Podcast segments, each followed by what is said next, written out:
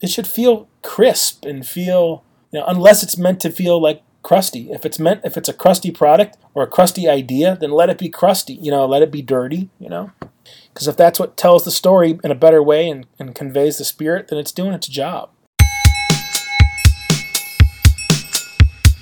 Episode 102, May 2015.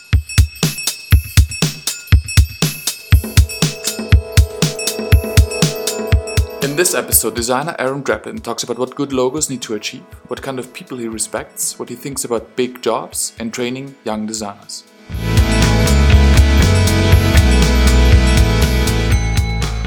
What makes a good logo and what does it need to um, kind of achieve? It's debatable, but it's like, what's the spirit of the of, of the thing it's meant to talk about? You know, what's the spirit? Is it about being a progressive service or a progressive piece of software? Is it meant to be something that feels warm and throws you, you know, throwback or whatever you want to call that? You know, it's meant to harken a different era. You know, so the logo should, you know, should does it communicate? You know, you know, does it communicate? And then some of the functional stuff, does it work on all the different platforms at the size of a, you know, a little tiny, you know, I don't know, centimeter by a centimeter, or all the way up to the side of a jet? Those are things to think about. Those are things to consider. In our world, it might be the, on, the, on a Twitter and then on a T-shirt. And how does it feel different between the two? Does it work on both? Because all too often it only works on a website, and then it won't work when it's embroidered or when it's uh, I don't know embossed into something. You know, one color. It has to be versatile. That's what the guys taught me in 1965 or whatever. They taught me to be versatile with simple forms. And know, to be confident with that stuff. And then and then hopefully the company makes great services and great stuff and then the, it reinforces everything.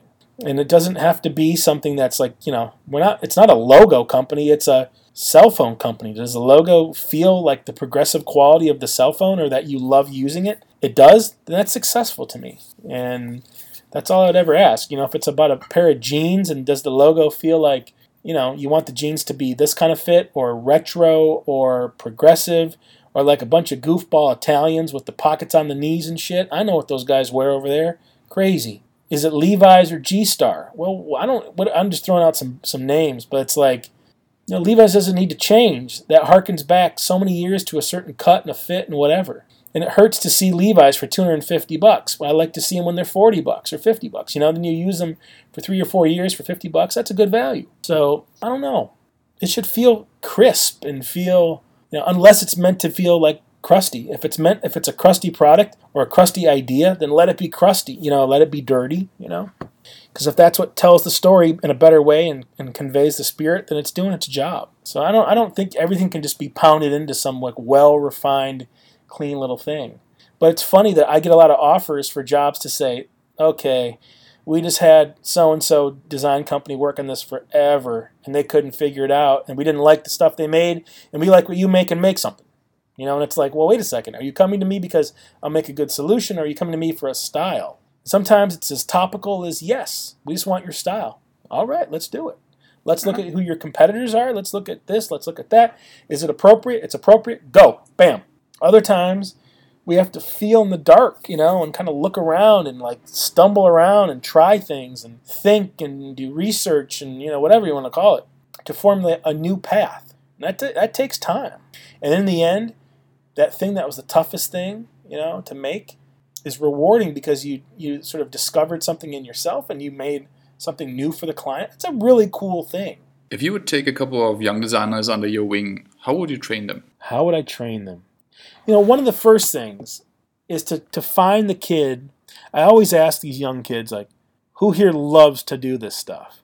And people won't, they won't raise their hands. And it's like, all right, whoever raised their hand like right away, you're just kind of like, damn, that kid's got something. He's already got something in himself that he just loves this stuff. Like he loves to make it for free, for fun, for the big money, for no money, for whatever you want to call it. You know what I mean? Like he just loves it. It's not a job, you know.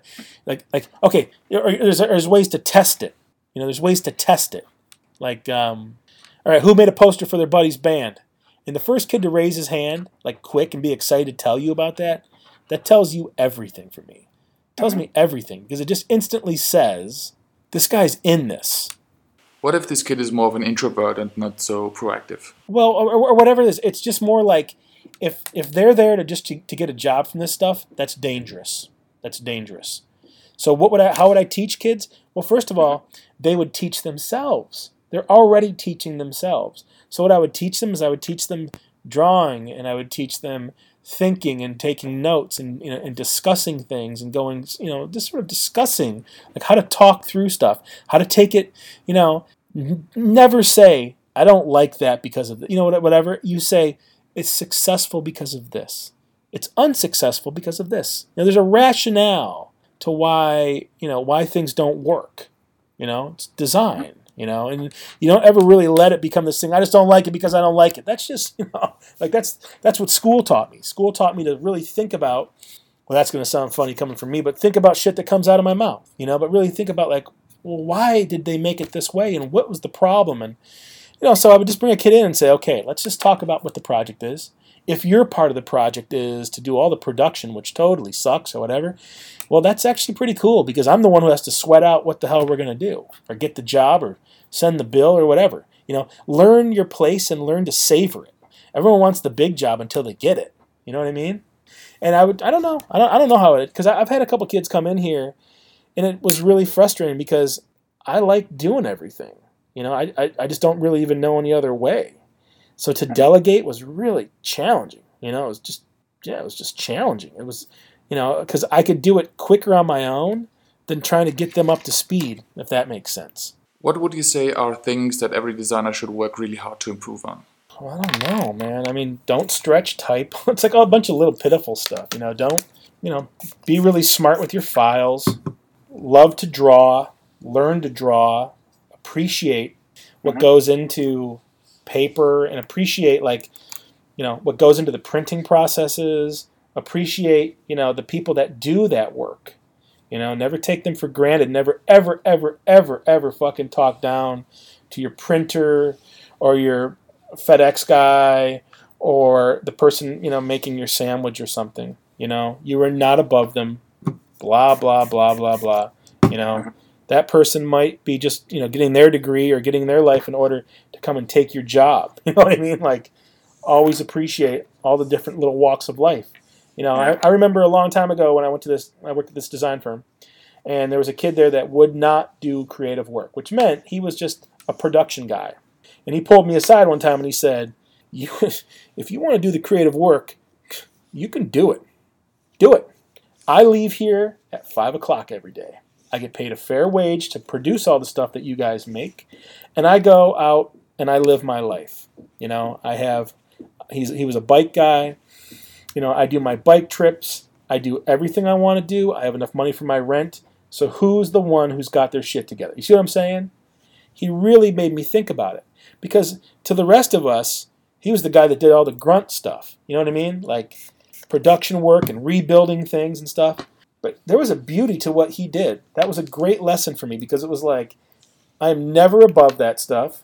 Why even gun for it? I mean, if I was to slow my life down and go get a job just making catalog catalog pages for some big catalog, I'm kind of okay with that. You know, I'm sure it would get monotonous. I'm sure there'd be you know problems. If you had a cool boss who wasn't some you know whatever, and they were all making good money, that's like a good way to make your living. Because you know, at my level of my skill set and shit, I could get in and out of that day pretty damn quick. You know, mm-hmm. how quick I am, and you know, InDesign or any of these sorts of things. So, I don't know. I would say to just savor your spot don't pine for the next big job or the next big whatever. Understand your spot. You know, there's a reason why, you know, like people, you know, get paid the bigger bucks because they can come up with the ideas quicker. Uh-huh. Or they're better people persons or whatever you want to call it. They're, you know, they're better communicators, whatever it is, you know. Uh-huh. So, I don't know. I just have an appreciation for all, all levels of design and all kinds of designers. You know, when I go to these big conferences and I meet a kid who says, I hate my job, and I always stop and say, then get a new job well, I can't do this because of this. Well, then you got to go fix that shit. You know what I mean? It's like really simple to me. You don't like your job? Get out of it. Or look at it from the perspective that it's easy as shit and you still make good money and you don't have to like kill yourself trying to come up with the latest, coolest, you know, thing that's going to be in a design form or you know what I mean? There's a beauty in that too. So, what kind of people do you respect the most? What kind of people do I respect the most? Hmm. I don't know. I mean, I, I, I would say honest people and people who. Uh, it's like when a band carries their own equipment up to stage, you know, up to the stage. You know, Uh-huh. they might not be rich, they might not be famous. They savor every little bit of it, and they do a good job with every little bit of it. I love that, be it in a design firm or be it in their life. A couple years ago, a friend of mine who was very successful in town said something to the effect of like, I said, you know, I had to go home. I was gonna go clean my, you know, do my lawn or whatever it was gonna be, the gutters or something. This was years ago around my house, and he kind of made fun of me and said, you know, you're gonna go do that? Like, I have a maid who comes and cleans my house. I have a lawn service that comes and does, you know, does it. You know, people bring food to the house, and it was just kind of weird. You know, I'm proud of the fact that I try to keep my house somewhat together. You know what I mean? Even with all this travel and all this kind of stuff. So I don't know if I, I don't even know how to like put that into an answer. You know, I like you know, I like people who control every bit of their brand, from the mm-hmm. art to the you know, how they talk about it. You know, I love that stuff. So you have a lot of experience with junking and collecting graphical stuff from past generations. What do you think you will miss in the future that we now see every day and is most likely to go away at some point? it's just like things that are bu- you know built to last you know like furniture and i think that's all changing people are making their own furniture selling furniture whatever it is you know it's like for your garage and you want to go put like all your nails and nuts and bolts and shit in some little like metal container. Like that metal container would have lasted 500 years. And what do we have now? You know we don't even really have those sorts of things. Maybe it's like a little plastic container. I guess that works too. But it's just the idea of like you know things getting crummier and crummier and crummier you know? And you know the it's we're going to have to pay for the better stuff. Things used to be so built so beautifully and everyone could afford it what, what, what do i see going away i don't know you know it's weird to me like the things get worse or something you know and there's still the same amount of money i don't know i mean i don't know how to put my finger on that but you know, I don't know. What do I see going away? I, I would I would hope that things just get more and more refined and safer.